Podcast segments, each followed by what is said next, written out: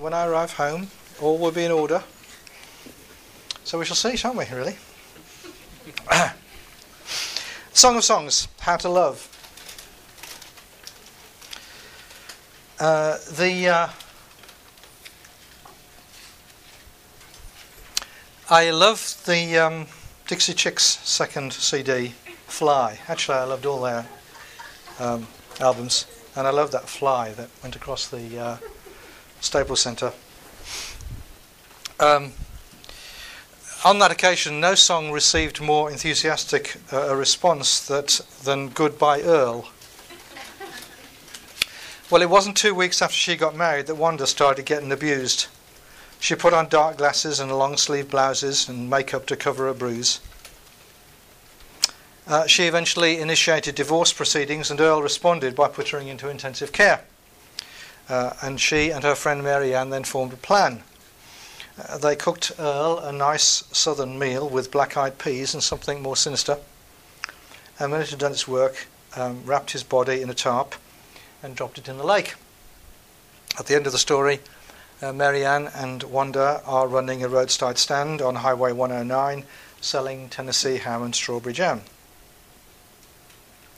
Uh, the disclaimer the Dixie Chicks do not advocate premeditated murder, but love getting even, wasn't enough to stop the song getting banned on the radio, presumably by men.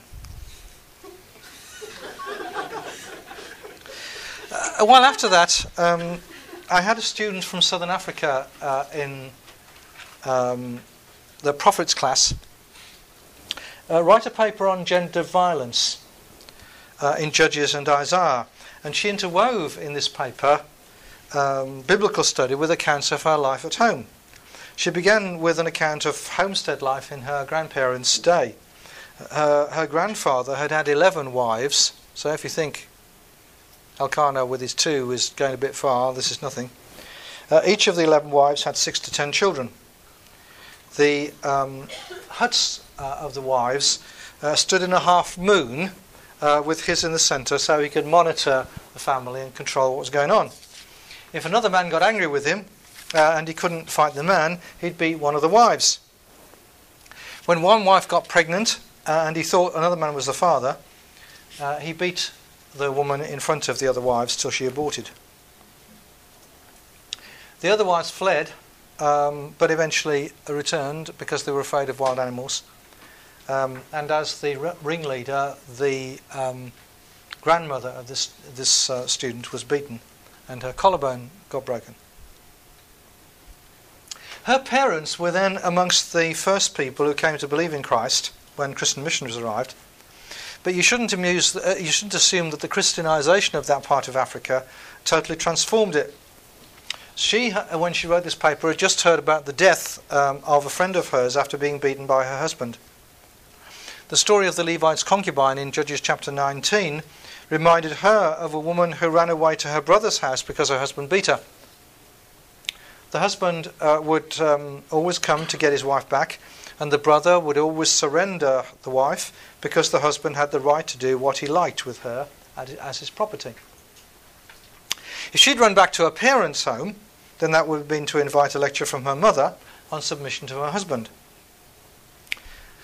Eventually, this husband uh, hit the woman on the head with an iron bar and she died.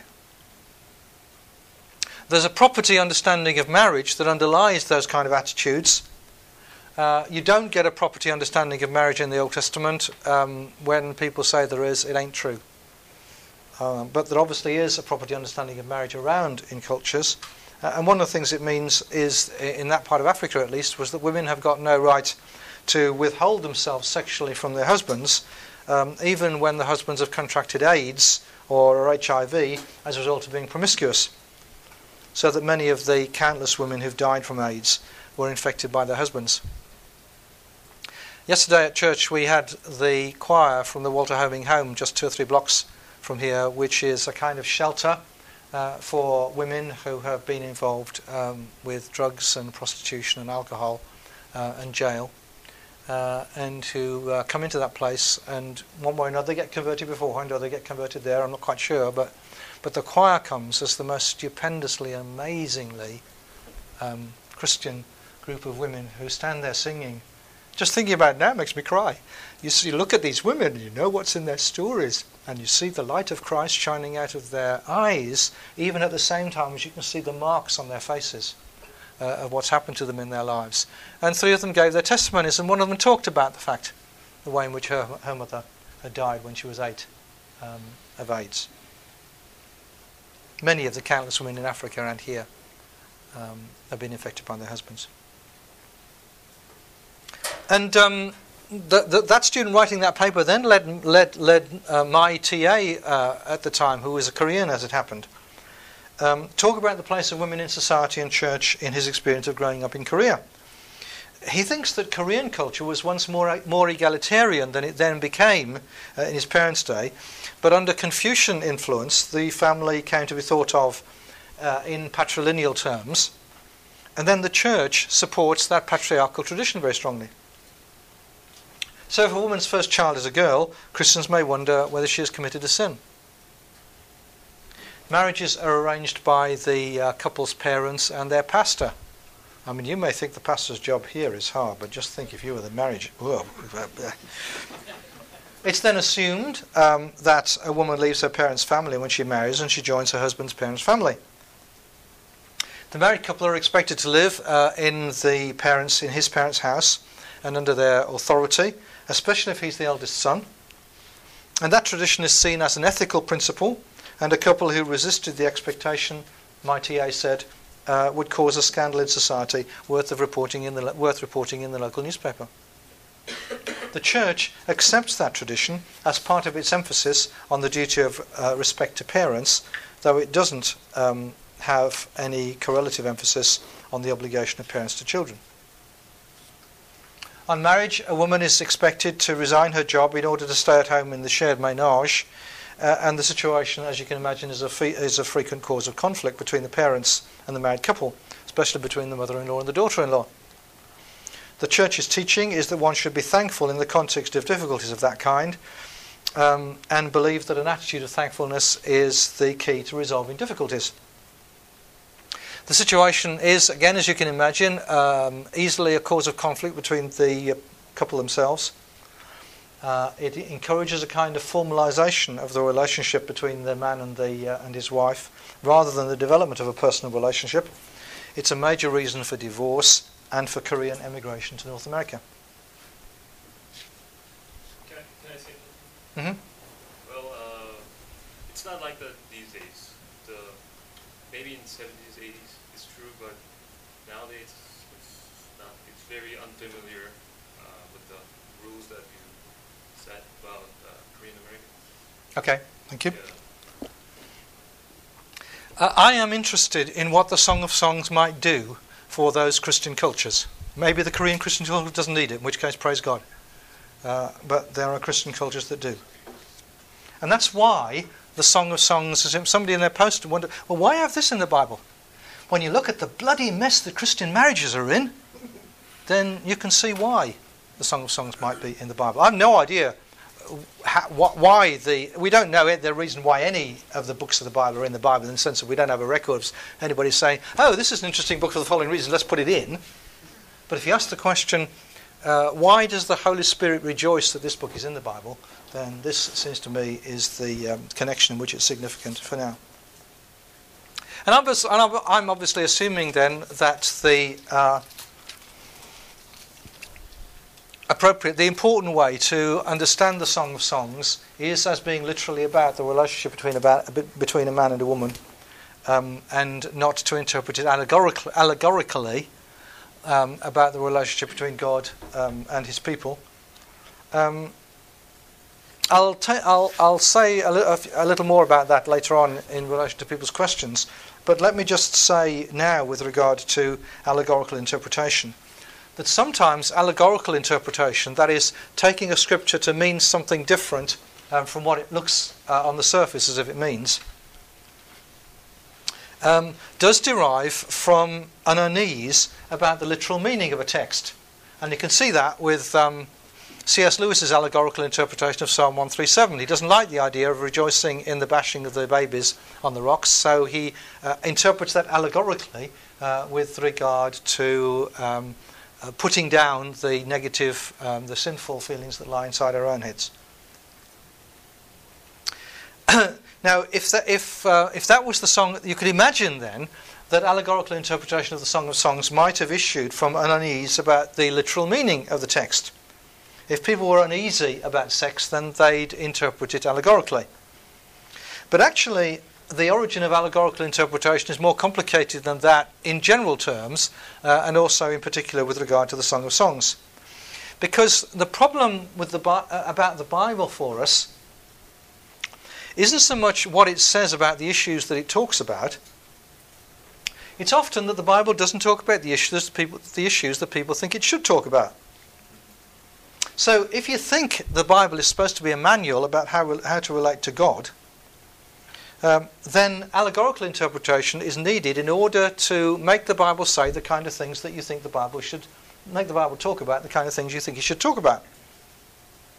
Uh, now, with regard to the Song of Songs, that would then help people who are uneasy about sex to uh, be able to uh, take the song in a different way. But the origin of allegorical interpretation of the songs doesn't need not lie in that unease. Um, and I don't have any impression that conservative Christians in general are, any great, are in any great need of liberation from sexual repression into the joy of sex. There was a, um, a pastor, a, a, member of the board at Fuller, um, I heard say uh, one time, that in order to satisfy the interests of his congregation, he really needed only three Sunday school classes one on sex, one on the end times, and one on whether there'll be sex in the end times. Conservative Christians are as keen on sex as anybody else. Uh, but our presuppositions about God and the Bible don't encourage us to bring the Bible and sex into relationship except in certain moralistic ways about what you should do and what you shouldn't do.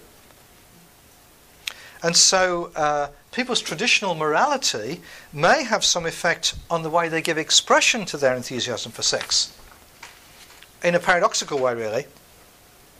Uh, it's been claimed that the divorce rate amongst conservative Christians in the USA is even higher than among other groups, which you wouldn't have thought could be possible, but that it's so, and that the reason is that conservative Christians often still feel obliged to get married in order to have sex, but the marriage, marriages don't then last.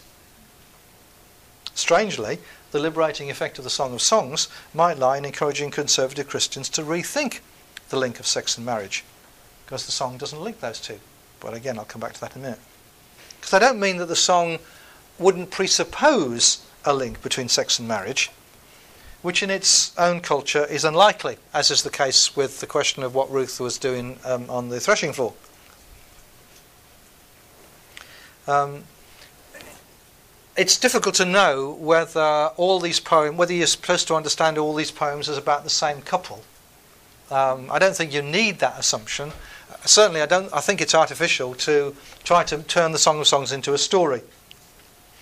Um, but uh, whether the songs are all about the same couple, or whether you can imagine them kind of being about different couples, uh, the song surely does point to there being a man and a woman whose sexual involvement um, belongs in the context of an exclusive one-to-one relationship that's so all-consuming that you'd expect them to reckon it was it was um, life it would be lifelong.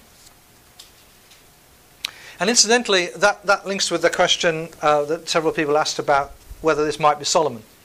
Uh, the wisdom in the Song of Songs is certainly Solomonic. They, that's what the opening verse says. Solomon is the guy who stands for great wisdom. To say something is Solomonic is to say it's hugely wise. But it's difficult, well, no, it's not difficult, it's totally impossible to imagine the Solomon about whom you read in the Book of Kings in a relationship like this one that you read about in the Song of Songs. He is caught by that patriarchal understanding about um, and, and kind of business relationship and political understanding of, mar- of the marriage relationship, which I talked about earlier on. Certainly, the process whereby the community uh, in Israel would have come to treat the Song of Scripture would involve the presupposition that the sexual relationship belongs in the context of marriage. Of course it would. Though, as I've said to you before, I'm sure, whenever a professor says certainly or of course, it means he's got no evidence. but the circumstantial evidence is strong. There's a famous uh, warning in the uh, Talmud um, about singing the Song of Songs in the banquet hall as if it were an ordinary piece of music. Well, the fact that the rabbis are saying what a terrible thing that would be if anybody ever did it proves that people were doing it, right? Otherwise, they wouldn't say it. Uh, in contrast, often people do say that the reason why the Song of Songs was accepted into the canon was because it had already been accepted allegorically. There is no evidence for that fact. As I say, there's no evidence for the basis of any, for anything to do with things being accepted into the canon.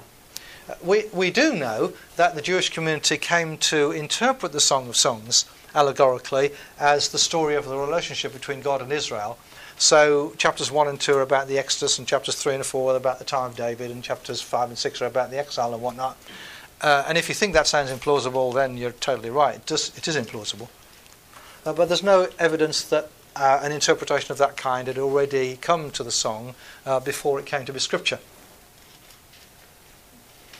But some people who listened to the Song of Songs presumably noticed that either this couple were not yet married, or they had a very odd kind of relationship that involves the um, an upside down version of the practice of living together without being married. Because these, if they're married, aren't living together, so that's weird. Um, my own assumption is that the song takes for granted that this couple are on their way to marriage. Um, they haven't yet consummated the marriage, but they clearly are pretty interested in sex. Uh, but it's significant that the Song of Songs itself is not interested in marriage, except in that picture of a wedding procession um, in chapter 3 and the description of the uh, woman as the bride uh, in chapter 4. And one of the things that that presupposes is this. Um, one of the uh, frameworks within which sex needs to be understood is the framework of marriage. But that's not the only uh, one uh, in, in the Song of Songs culture or in ours. Marriage is about lots of things other than sex. Indeed, there's food for thought in that joke about marriage being when two people stop having sex. Marriage is, for instance, a way of imaging God in the world. Here are two people who are markedly different from each other, the opposite to each other, who make a lifelong commitment to each other that creates something bigger than the sum of their parts and that persists no matter what pressures drive them apart. That's one thing about marriage. Marriage is an institutionalized legal community structure for a lifelong one on one relationship. Marriage is an arrangement in the context of which people can have sex so that within it children can be born in the context of um, that settled relationship and can be brought up and educated and looked after. Marriage is a device whereby a woman moves from being owned and protected by one man, her father, to being owned and protected by another man, her husband. Who gives this woman to be married to this man? Even nowadays, quite often you say in a wedding service, as if dad owned her and now he's passing on to the, passing her on to this other guy. Now, marriage is all those things. When we think kind of romantically about marriage, and I'm keen on thinking romantically about marriage, we think about the importance of the one to one total, excuse me, total friendship, um, intimacy of the relationship. But marriage involves a lot more than that. And we could have those other things um, uh, about um, a context in which people, uh, children can be brought up and so on, without having marriage, but marriage provides a way of having them in our culture um, as in others. The Song of Songs is not concerned with any of those. It's simply concerned with sexual love and the happiness and the fear and the anxiety and the fulfillment that are involved in it. Now, there's very little indication elsewhere in the Old or the New Testament of a link uh, between the happiness and the fear and the anxiety and the fulfillment of sexual love between those and marriage. Usually, when the Bible talks about marriage, that's not what it's talking about. Uh, the Genesis account of the origin of marriage, people like to interpret romantically. There's this man who's on his own, he's alone, and God creates somebody to be with him. Nah, he needs somebody to help him work the soil. And somebody who will be, be able to beget children, to bear children, which is the one thing he can't do on his own.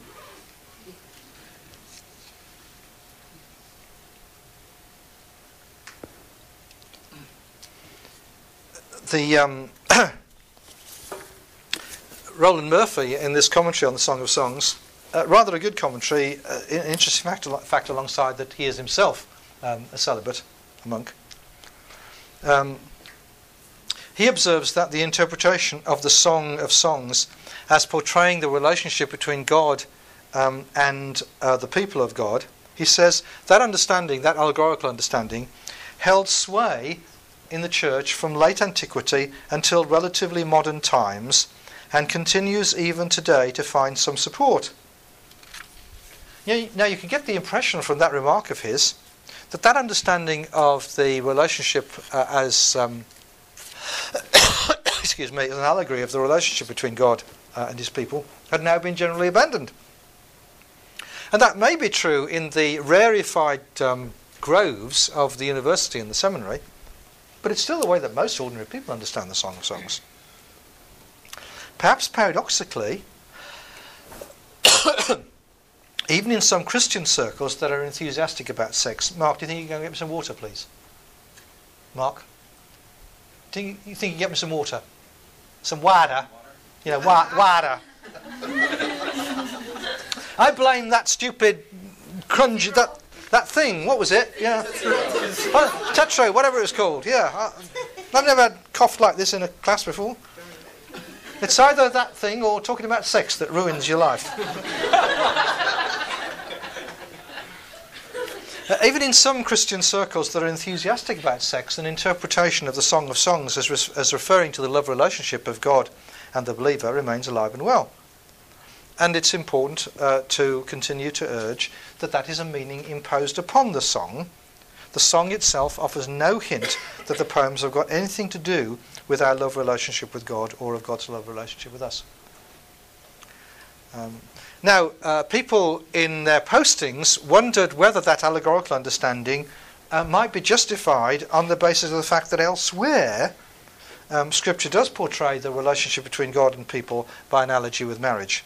But that justification doesn't work. I've already suggested that the Song of Songs itself is not concerned about marriage. um, Conversely, there's no hint anywhere else in Scripture that we have a relationship with God that on our side has the dynamics of a sexual relationship. Certainly not the kind of egalitarian relationship uh, that the Song of Songs talks about. The kind of love that our love for God resembles is like the love of adult children for their parents, or the love of subjects for their rulers, or the love of students for their teachers. That's a relationship that is or that can be characterized by warmth and affection and mutual self sacrifice and commitment. But there's a disparity of status and power between those different parties that mean that they don't have the dynamics of the kind of love that the Song of Songs talks about. I mean, maybe it would be a bit odd if we thought we had a relationship of the Song of Songs kind with the Holy One. And the scriptures don't suggest that we do. One of the tests for allegorical interpretation is if you're going to interpret something allegorically, then you shouldn't um, uh, claim that, so, that something claim something or teach something on the basis of a text understood allegorically that you can't demonstrate to be the teaching of Scripture on the basis of some other text that is literal when you understand it literally. And what I'm suggesting is that the allegorical interpretation of the, song, of, of the Song of Songs fails that test. The Song of Songs doesn't speak about a love that involves self sacrifice and commitment, and the scriptures never speak about our emotional relationship with God in terms of passionate love. love for God is about commitment. The Song of Songs portrayal of a relationship is misleading when applied to God. Love's shafts are fiery, flames of Yahweh, says chapter 8. If human love reflects God's love in this respect, that's pretty frightening. Other parts of Scripture imply that God is always reaching out for us and wanting to be in a relationship with us, like a parent in relation to children. God is not like the beloved whom you're not sure you'll be able to find. One or two people asked about the two passages that I assume are um, uh, descriptions of dreams. Um, that's what I take them to be. Um, but, but they um, do presuppose an, an odd experience about the nature of the relationship. And I wonder whether, for some people at least, looking for an emotional love relationship with God is a kind of form of displacement. Looking for God, um, looking to God for something that actually is supposed to appear in our human relationships. Now, God often has to just deal with the fact that we don't, we're not very interested in looking at things His way, um, and so He has to look at things our way. So maybe God is prepared to live with the displacement on the part of people particularly who don't have other human beings with whom to enjoy this love relationship. But there are dangers in that displacement. Maybe we're avoiding the human relationships that are designed to be the context in which those human capacities are, um, are realized. Maybe because human relationships are more fraught with risk and vulnerability. Getting it off on God provides us with a cheap form of intimacy. In the song, there are pains about this relationship. There are pains that issue uh, from other people's attitudes and reasons that come from inside the individuals. Um, in our own relationships, the um, talking about other people's attitudes may be, an, may be externalizations of our own hesitations that lie inside us as individuals, the tension between seeking intimacy and fearing intimacy. Maybe we're avoiding the form of love that's appropriate to a relationship with God, that is, the acceptance of sacrifice and the making of sacrifice. Our love for God is more about letting God make a sacrifice for us and committing ourselves to trusting God and living for God. It's more about that than about woozy feelings. I don't know whether the allegorical understanding of the Song of Songs um, uh, that was very uh, prevalent in the medieval period was appropriate for medieval celibates. Uh, but what I want to suggest is that the women and the men in the conservative cultures to which I've referred need to avoid evading. Thanks, Matt.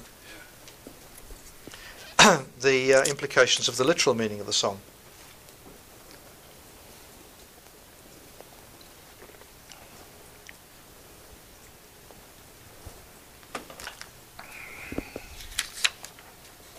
So if you were uh, if you'd be, if you were somebody living in the south along the lines of I described just now, um, or somebody living in Africa along the lines that I was describing just now, or somebody living in the kind of context um, of the way things might have been in Korea a generation ago. What does the Song of Songs tell people in that kind of context about a sexual relationship? The song opens with shocking directness, doesn't it? May he kiss me with the kisses of his mouth. Uh, the, the poems yank the readers straight inside the physical relationship between two people. Uh, and the song is like Proverbs in that oftentimes it's not saying human beings, human life should work out like this. It's simply saying human life is like that and readers had better, be own, better own the fact.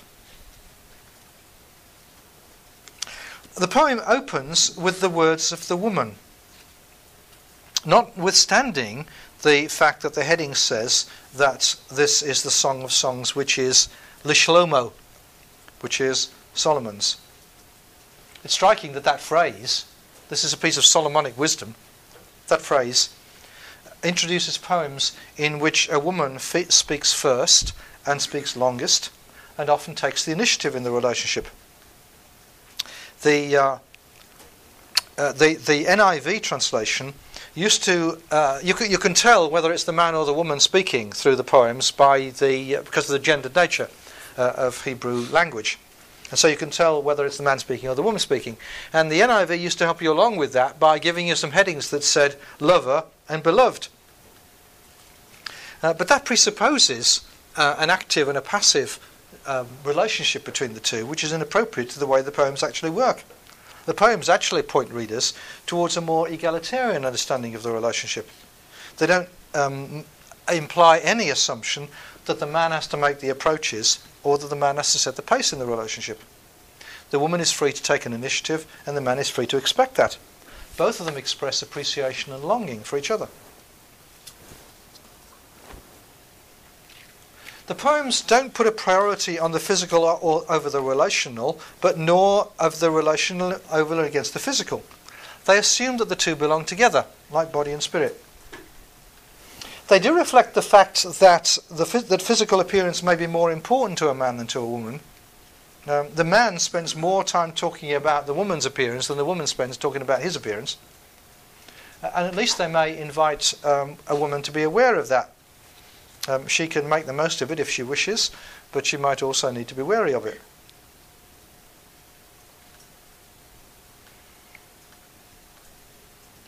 The presence of the, of the, song in Scripture implies that the kind of relationship that it celebrates might be significant for people in general and not just for young people on their way to marriage. And one reason for that might be in uh, the song that was a hit a few years ago, um, Everybody's searching for intimacy. Everybody's hurting for intimacy. So the song is significant for people like married couples with their focus on their children and their work, middle aged people whose children now have got children of their own, people whose spouses died. And in Western culture, significant for people who've now people who've stayed single, or people who've divorced, or somebody whose spouse is handicapped. there's a capacity on the part even of middle aged people and older people to fall in love again uh, when their marriage has gone stale or they've divorced. There's nothing time limited about falling in love. Everybody's searching for intimacy, said that song. Actually, here in California, of course, everybody is avoiding intimacy. That's not to, to deny that at some level people are longing for it, but, but the problem is that people, as the song says, are also hurting for it uh, I was being um, rude, c- critical once over di- at a dinner party uh, with people along uh, about about people along these lines. And a friend of mine who was then in the PhD program in the School of Psychology, but is, is now a therapist, uh, protested on the basis of the fact that half of the people I was talking about have been brought, brought up in broken homes and are, as she put it, disabled for intimacy. There's another great country song, uh, or no, that that one isn't a great. There is a great country song called "Nobody Love, Nobody Get Hurt." Um, it, it, it, gets its title from uh, the uh, the words that were allegedly written out uh, by the would-be robber um, of a 24-hour supermarket, um, who meant to put on his notice "Nobody move, nobody get hurt," but instead wrote "Nobody love, nobody get hurt."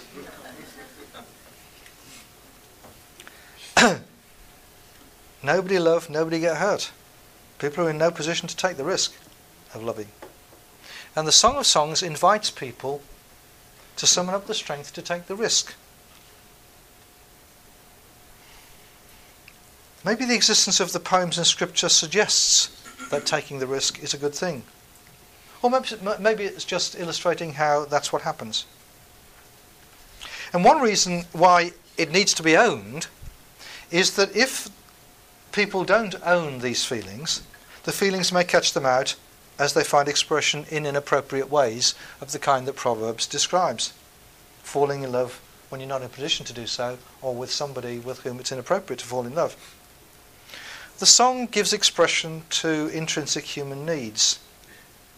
It presupposes the human need for loving recognition and acceptance, for the sense of being special which makes it more possible to accept yourself. the girl describes herself as darkened by the sun but pretty. But she's okay about herself because she's loved.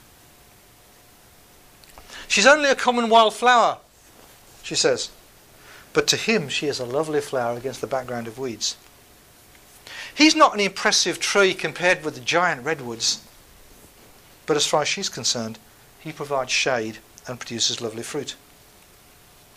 They're just an ordinary couple, but their love turns them into a prince and a princess for the day. The song invites us as its readers to recognize that relationships are always on the way and that they continue to involve risk. They can't be taken for granted. This couple do spend much of their time in ecstatic enjoyment of each other's presence, but they also spend much time in pained grief at separation from each other. Separation that makes them feel ill. They long for meeting. They seek each other anxiously. She doesn't know where she can find him. She can only dream of their being able to be together.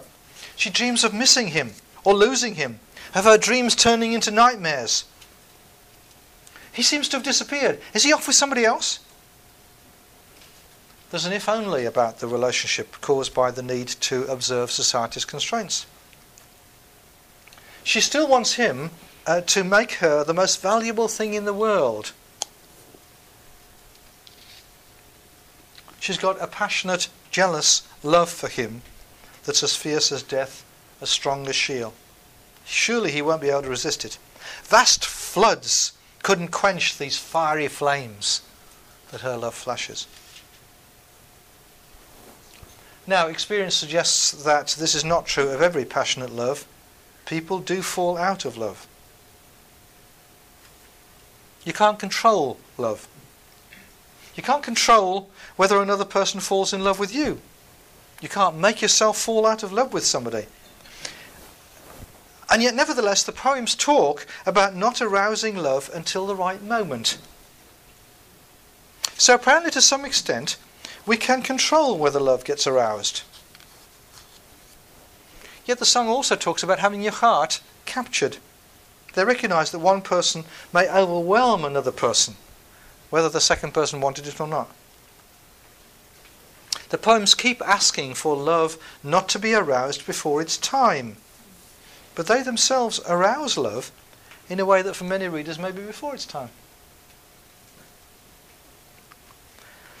They also raise the question whether it's possible to rekindle love when the flame seems to have gone, uh, in a way that fits with that exhortation in Proverbs chapter 5 people do find security in a love relationship that leads to marriage. But, but once they've got that security, they may come to take it for granted. They may imperil it in various sorts of ways. Part of the thrill of the not yet married relationship is its not yetness, the excitement of being on a journey. Before Kathleen and I got married, she, when she would drive up here from um, Corona del Mar, and she'd get to the uh, traffic, the Orange Grove um, the traffic lights on the Orange Grove ramp um, just by our house, and she'd always call me, say, "I'm just turning onto Orange Grove," and she was excited, and I was excited. We don't have that now because we live together. I'm pleased to say. and yet, part of there's a thrill about the not yet married relationship that lies in its not yetness, the excitement of being on a journey, and that's also one of the attractions of having an affair. So there's a sense in which couples need not to take each other for granted and need to see themselves as still on the way. One image in the poems uh, is the image of wanting to get away from everybody else, and couples need that. The first time I gave a, a lecture on the Song of Songs, uh, it's a kind of, um, I mean, the, this lecture has changed somewhat over the time, but the first time I talked about it uh, in a class like this, there was a man in his 30s in the back over there who rather scornfully suggested that I was taking these expressions of teenage feelings too seriously. But then, in the discussion uh, in the middle of the class, I later heard um, he had sa- he, he, he granted that he'd said this because he was uncomfortably aware that his marriage no longer had the spark of the Song of Songs, and knew he and, and, and he knew he was he knew that I was raising the question uh, whether he needed to have a vision for rekindling love. And subsequently, there were some women who wrote papers about the Song of Songs. Um, and one of them uh, was somebody who'd found herself getting attracted to another man, and that was making her try to rekindle love in her relationship with her husband. And she was succeeding and getting a response. Well, of course she was. I mean, if you were the guy, come on. One of the other women who wrote this paper was a woman who was still single. She was um, well into middle aged, um, but uh, was uh, had always been single. And thinking about the Song of Songs had made her revisit the great love of her life and to do some more coming to terms with the fact that, that relationship came to an end. And somehow to find hope for that part of her. And the third woman who wrote a paper on this um, had g- been given a new vision or hope for her sexual relationship with her husband. Um, she'd been abused as a teenager. She'd never been at ease about sex. But the song came to her somehow uh, as a gospel text, as a promise about God's vision for us. And who knows how it'll ever be realized, if ever, at the resurrection or whether at, whether at all. But in some sense, she knew it would be realized.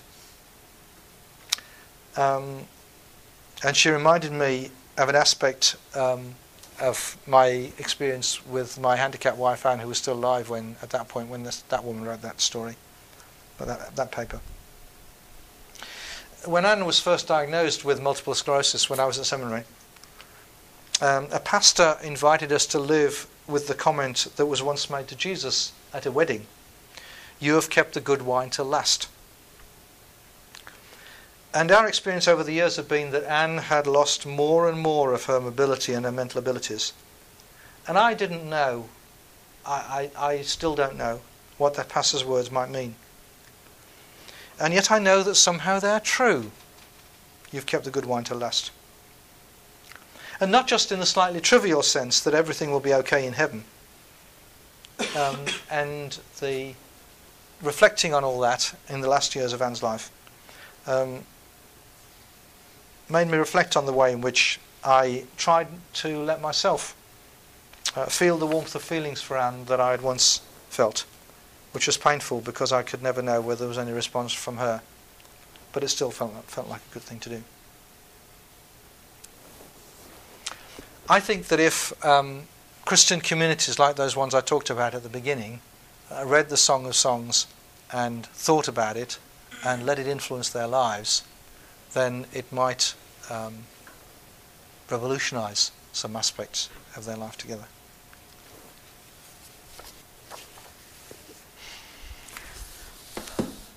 Well, for a few minutes, I um, suggest now that you talk to one another a bit about that. And what you might like to do is to uh, talk about what you think about those five understandings of the Song of Songs that I laid out for you to read before you actually did your reading, um, and uh, talk about whether one or other of them you think is more plausible. So talk to one another for two or three minutes.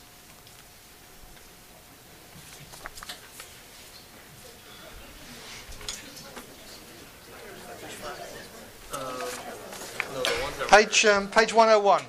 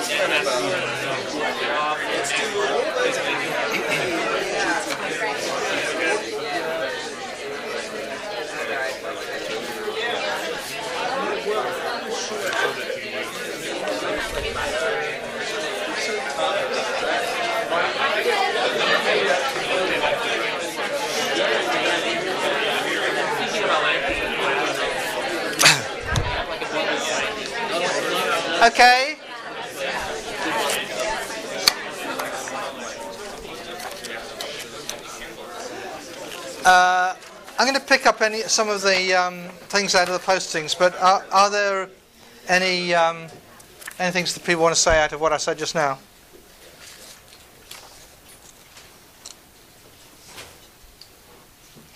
Um, somebody said, "Okay, what do I think about these five, these six, well, these five theories?" Um, so I've indicated that um, I think that while the idea of um, the nature of marriage as it was in Israel um, and the nature uh, and the uh, nature of the relationship between God and His people can be mutually illumining, um, as in Hosea and Isaiah, uh, as well as in Ephesians in the New Testament.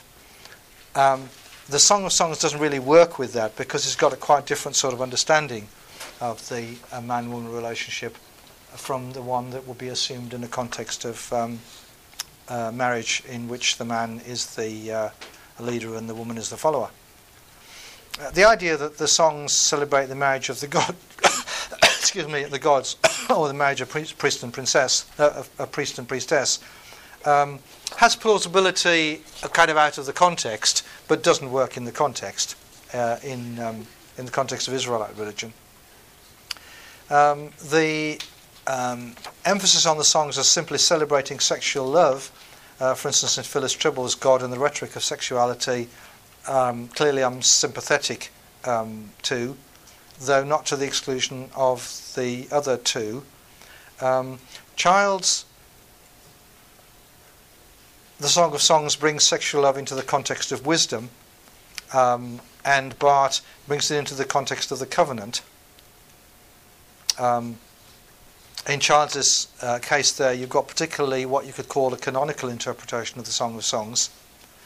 Um, and uh, in both cases, you've got, as I've said in the middle there, the song excluding a profane view of love.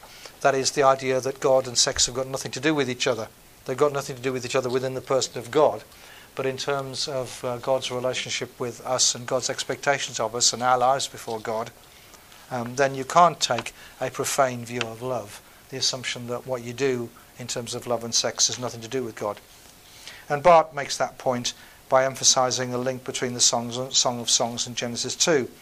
Uh, the Song of Songs is an extended commentary on Genesis 2, which I used to think was a good remark, but I now don't, as I've said to you, because I think he's wrong in his interpretation of Genesis 2. But I think um, it's more like, the song is more like an extended commentary on that paragraph from Proverbs chapter 5. I like that quote though. It is almost incredible that this should be found so unreservedly in the Bible. The Song of Songs is one long description of the rapture, the unquenchable yearning, the restless willingness and readiness with which both partners in this covenant hasten towards and encounter. We may well ask where the authors found the courage to treat the matter in this way, speaking so bluntly of eros, and not being content merely with the restrained and, its own, and in its own way central reference to marriage and posterity. And that fits with several um, things that several people said in their quotes uh, in their in their postings, wanting to know what the answer to that question was, but Barth wisely is not answering his question. We do not know. It simply is there like that. But note that he talks in terms of the word eros. Several people talked about agape um, and chesed, and all those uh, words are irrelevant. Um, the, the word philia in Greek comes nearer to it. Ahava, the ordinary Greek, uh, Hebrew word for love, is, is okay, certainly. Um, this isn't talking about chesed, uh, and it's not talking about agape, um, it's talking about eros uh, in Greek terms. Um, and how astonishing that uh, how, how, how, how noteworthy that it's this is the only place where it comes out, but how extraordinary that it comes out at all. And both those facts about the place of the Song of Songs in Scripture are significant. Um, then Francis Landy, the song is a muted celebration of love that recognizes that it can't take you back to the Garden of Eden, um, as um, Phyllis Trible is a bit inclined to think that it can. Um, in the song, paradise is limited by the fallen world. Death is undefeated. Society imposes shame on the lovers. Time inevitably separates them. The ideal harmony of I, I am my beloved's and my beloved is mine disappears on the last appearance of the formula I, my beloved's, and his desire is for me. The echo of God's words to Eve, and to your husband shall be your desire, and he shall rule over you, is very striking. Uh, and then just that note at the end that I derived from an stu- an African American student in the School of Psychology, because um, I hadn't noticed that stuff uh, about the uh, way in which the Hebrew word for beautiful has always tended to be, it's often been translated fair, uh, which implies that uh, being fair-skinned is the um, natural, is a natural expression for beauty. That light skin color is the ideal, um, and the link between is it I am black and beautiful, or black but beautiful, or is it not black at all? Is it um, sunburnt? Is that making sure that is that an ethnic bias in making sure there's no reference to uh, no positive reference to black being beautiful in the Song of Songs? Um, tricky questions about how ethnic bias can come out in translations that that verse neatly illustrates.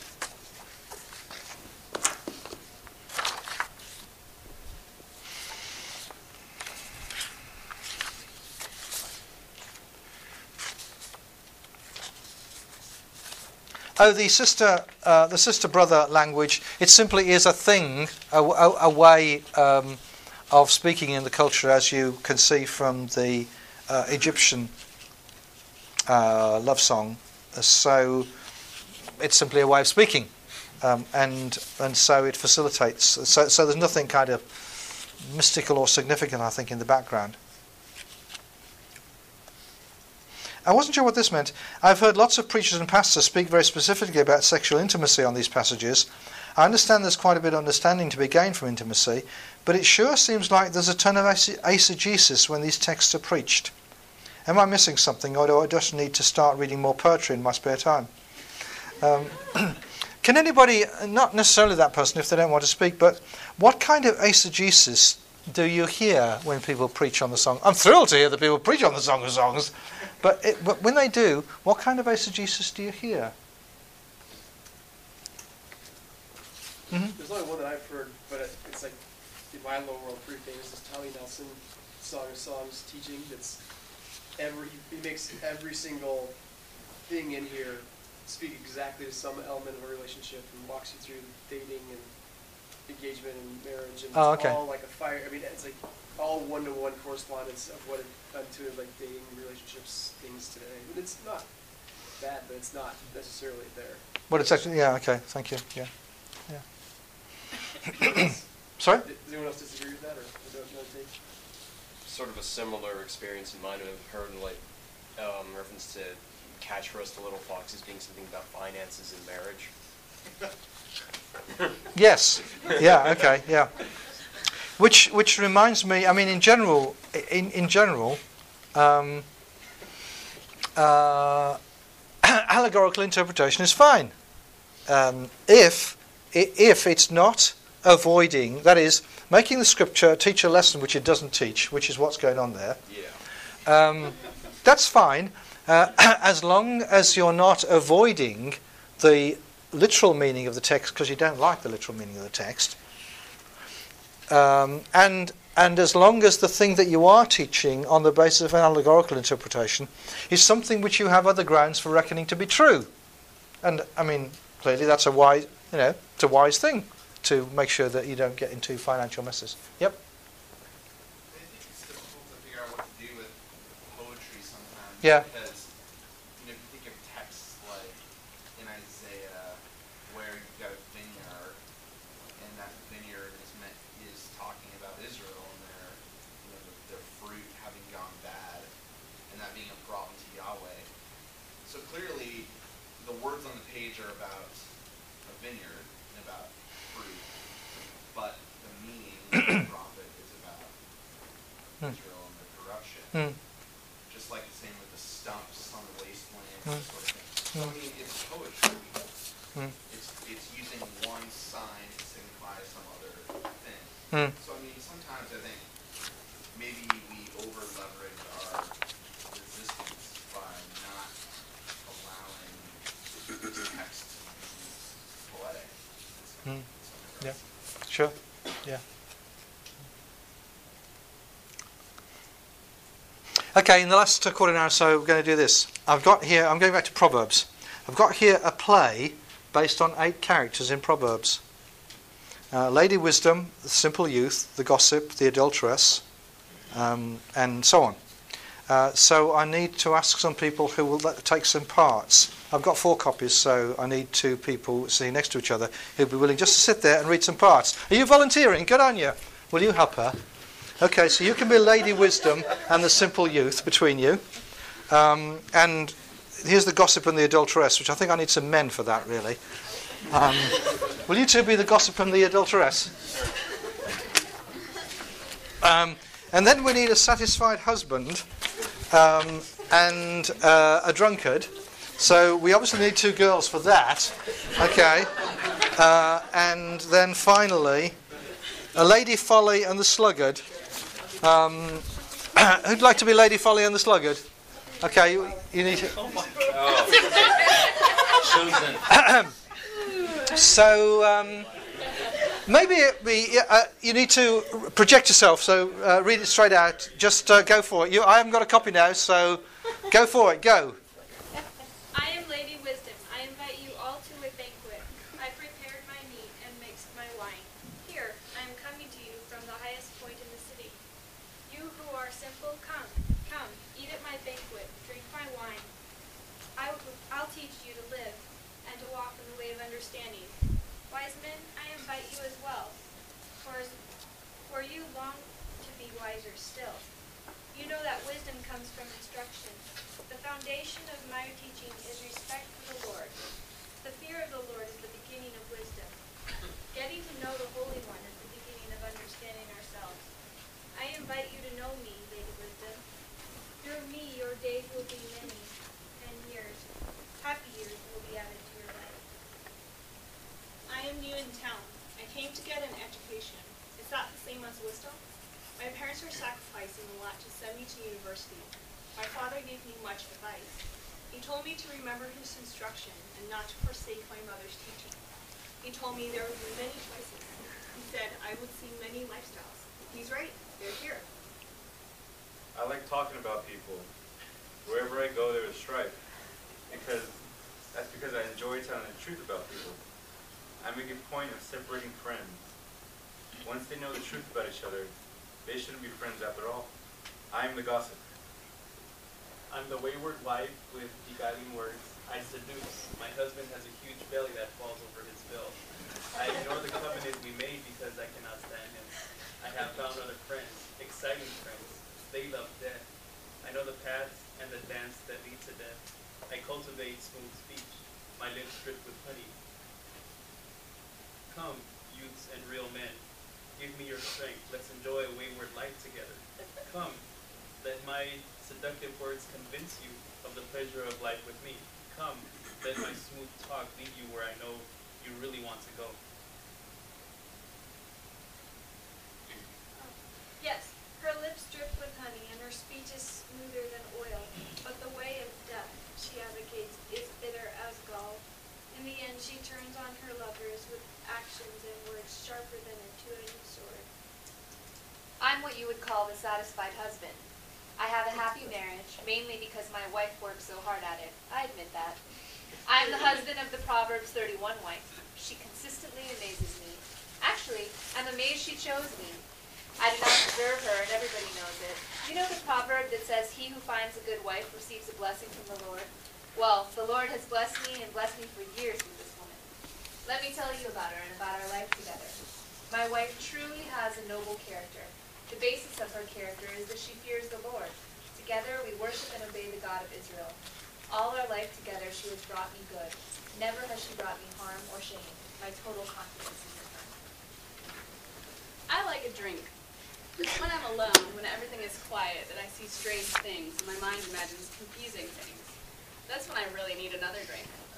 I like drinking so much that when I get in a fight, I don't even know I've been hit. You have your nice house and your big car and your good job, but are you happy? I say you're a hypocrite. I'll laugh in your face and mock you. I have my bottle here and it's all I need. Yeah, I'm happier than you are. Thanks, simple youth. I call out to you. What's the value of discipline, I ask you? Nothing. Every person puts on trousers one leg at a time. There's no difference between us. None. You know me. I'm at the door of my house, my big house. I don't like my neighbor, Lady Wisdom. We happen to reside in the same neighborhood at the top of the hill. She acts as if she's the only elite, but I'm elite too. I call out to all the, all that my way is the best. The easy way is the best way. I call out to all who are simple to come to me. I have special favors for those who lack judgment. Come up to my house. I, will really show you how to live. Laugh at how hard others work and how much effort they exert. And for what? For nothing. Follow my way and be rich. I know how to get rich quick. I know how to win the lottery. Look at my big house. I'll show you how stolen water is sweet to the taste and food eaten in secret is delicious. Oh, I hate all who speak with such pride and arrogance. Her speech is perverse. Her behavior is that of a scoundrel and villain, for she winks, motions with her hands, and plans, plans evil and deceit in hearts. Wherever Lady Folly goes, she stirs up dissension. I'm slothful, the sluggard. It's eight o'clock. Too early to get up. I don't care about getting money. I like easy life. I like to go to KFC. I certainly don't like working on the farm during the harvest. That's hot work. I prefer sleeping. Once I had a job as a courier. But it was hot work, and my boss wanted me to hurry. It's not in my nature to hurry. They were right along the way. But my boss fired me and said I was like vinegar to his teeth and smoke to his eyes. I crave a big car. I need a big car. I deserve a big car. Life is terribly unfair to me that I don't have one. So often my way seems to be blocked with thorns. Oh, woe. Life is terribly unfair to me. Truly, as a door turns on its hinges, sluggard turns on his bed. Go to the ant, learn the ways of the ant and be wise. I think it's my duty in life to repeat a matter over and over throughout the town. After all, people should know the truth about their friends and neighbors, don't you think? Sometimes I betray confidence, but then people really should know what's happening, don't you think? I am the gossip, and I do my job. Truly, the power of death and life resides in the tongue. Gossip spreads death, but my mouth speaks what is true. My lips detest wickedness. All, yes, all, the words of my mouth are just. Not one of them is crooked or perverse. I cannot stand staying at home. There's nothing to do. So I dress up and survey the crowd. I go to the street corners. I go downtown. I'll kiss you in public and call your name again and again. Let my words captivate you. I know you can walk on, on hot coals. Your feet will not scorch, will not be scorched. Who will ever know if you if we sleep together? Your wife is as as dense as a door doorpost, and my husband is away all the time. The man who commits adultery lacks judgment. Whoever commits adultery destroys himself. His life from then on will be filled with blows and disgrace. His companion becomes shame. The jealous husband will never be his friend or business associate. No amount of money can repair what adultery takes from a marriage. You know what I'm really good at? Tearing down things others build. I like the easy way. Vroom, it's gone. Takes no time at all. Then I can go back to sleep. Yeah, I like deep sleep. You know, I like sleeping better than eating. Yeah, better than eating. Sometimes I'll be eating and then won't even bring my fork to my mouth. It takes too much effort. Harvest is such a bore. I re- refuse to plow my father's field. He can do it himself. He was born to be a farmer. He does work I don't enjoy. See these hands? I don't want calluses. I refuse to let my hands get calluses. I refuse to work. I like to hold my hands and rest and take a little nap. People say poverty will come on me like a robber, but I don't. At the end, sluggard, your life will end with a groan. You'll wake up one day and realize how worthless your life has been. You'll say, how I hate discipline, how my heart spurns correction. I have come to the brink of utter ruin, and everybody knows it. They've been laughing at me for years. Lots of times more people need to be involved in a quarrel. After all, it concerns more people than just two. So I just keep the quarrel going until everybody has had his or her say. I know I'm for equality. I talked about my brothers too. After all, I am the gossip. I do my job well. I like your attitude, Gossip. We can be friends because I like to hear all the dirt from people. I've heard that your mother is very bitter. She says she is sorry she gave birth to you. she says that listening to you is like living with a constantly dripping water pipe. But I like you. Let's wander all over town and eat like pigs. I'm the drunkard. Let me tell you my story. I have so much woe. I have so much sorrow. Just give me space or I'll fight you. I'm used to fights. See these bruises? Look at my eyes. They'll tell you that I can drink any one of you under the table. Yeah, we'll see who can linger over wine or the hard stuff the longest. Drunkard, you have rejected me for years. You have spurned my call and my rebukes to you over the years. So when calamity overtakes you, as it surely will, when it sweeps you like a whirlwind, you will be devastated. Then you will look for me, but I will hide from you. You will find, you will not find me. You have hated knowledge and do not choose to fear the Lord, and so you will eat the fruit of your own schemes and die. Hey guys, I've listened to all of you. I see your lifestyles. I'm making. Thank you, Lady Wisdom, for the invitation to your banquet. I accept. I want to learn your ways. To all of you, I say this. Life offers you a choice between wisdom and folly. I urge you with all power in me to choose my instruction instead of silver. Value my knowledge rather than the choices of gold. Choices of gold. Oh, simple youth. I'll show you the easy way. Simple youth, why work hard? We can tear down things others build. Simple you. Ah, let's go have a drink. Simple youth. People will talk about you if you go to her banquet. Ah, simple youth, the wisdom I give you is more precious than rubies. Nothing you can possibly desire compares with my gift of wisdom. In me reside counsel and sound judgment. I give understanding and power. By me and me alone, rulers make just laws and kings reign. By me, nobles rule the earth. With me are enduring riches and honor. I love those who love me. Those who seek me find me. Yes, I love those who love me. Those who seek me find me. Thank you. Um, tha- that's something um, not I didn't I didn't create. Um, it's uh, it's something that uh, I'll send you the link. It's it says at the top here is um, uh, it was done um, by a guy called Robin Gallagher Branch at uh, a college in Kansas. Uh, I think it's clever the way in which he's collected from different parts of Proverbs what it's got to say on the various topics, and then put them more, uh, uh, but also um, uh, updated them so you can see how they work in our kind of world, and then interwoven them. So it does something not the same by means as what I was asking to you to do in the preparation for today, um, but another way at having a go at the the tricky thing about Proverbs that it goes on and on and on about different topics without um, linking them to one another, and he has collected material on different topics and turned them into character studies, which I think, as I say, is really quite clever. Um, I'll send you the link to that uh, in case anybody wants it. Um, but now I shall go and make some tea, and I'll see some of you in a little while, and the rest of you, rest of you next week.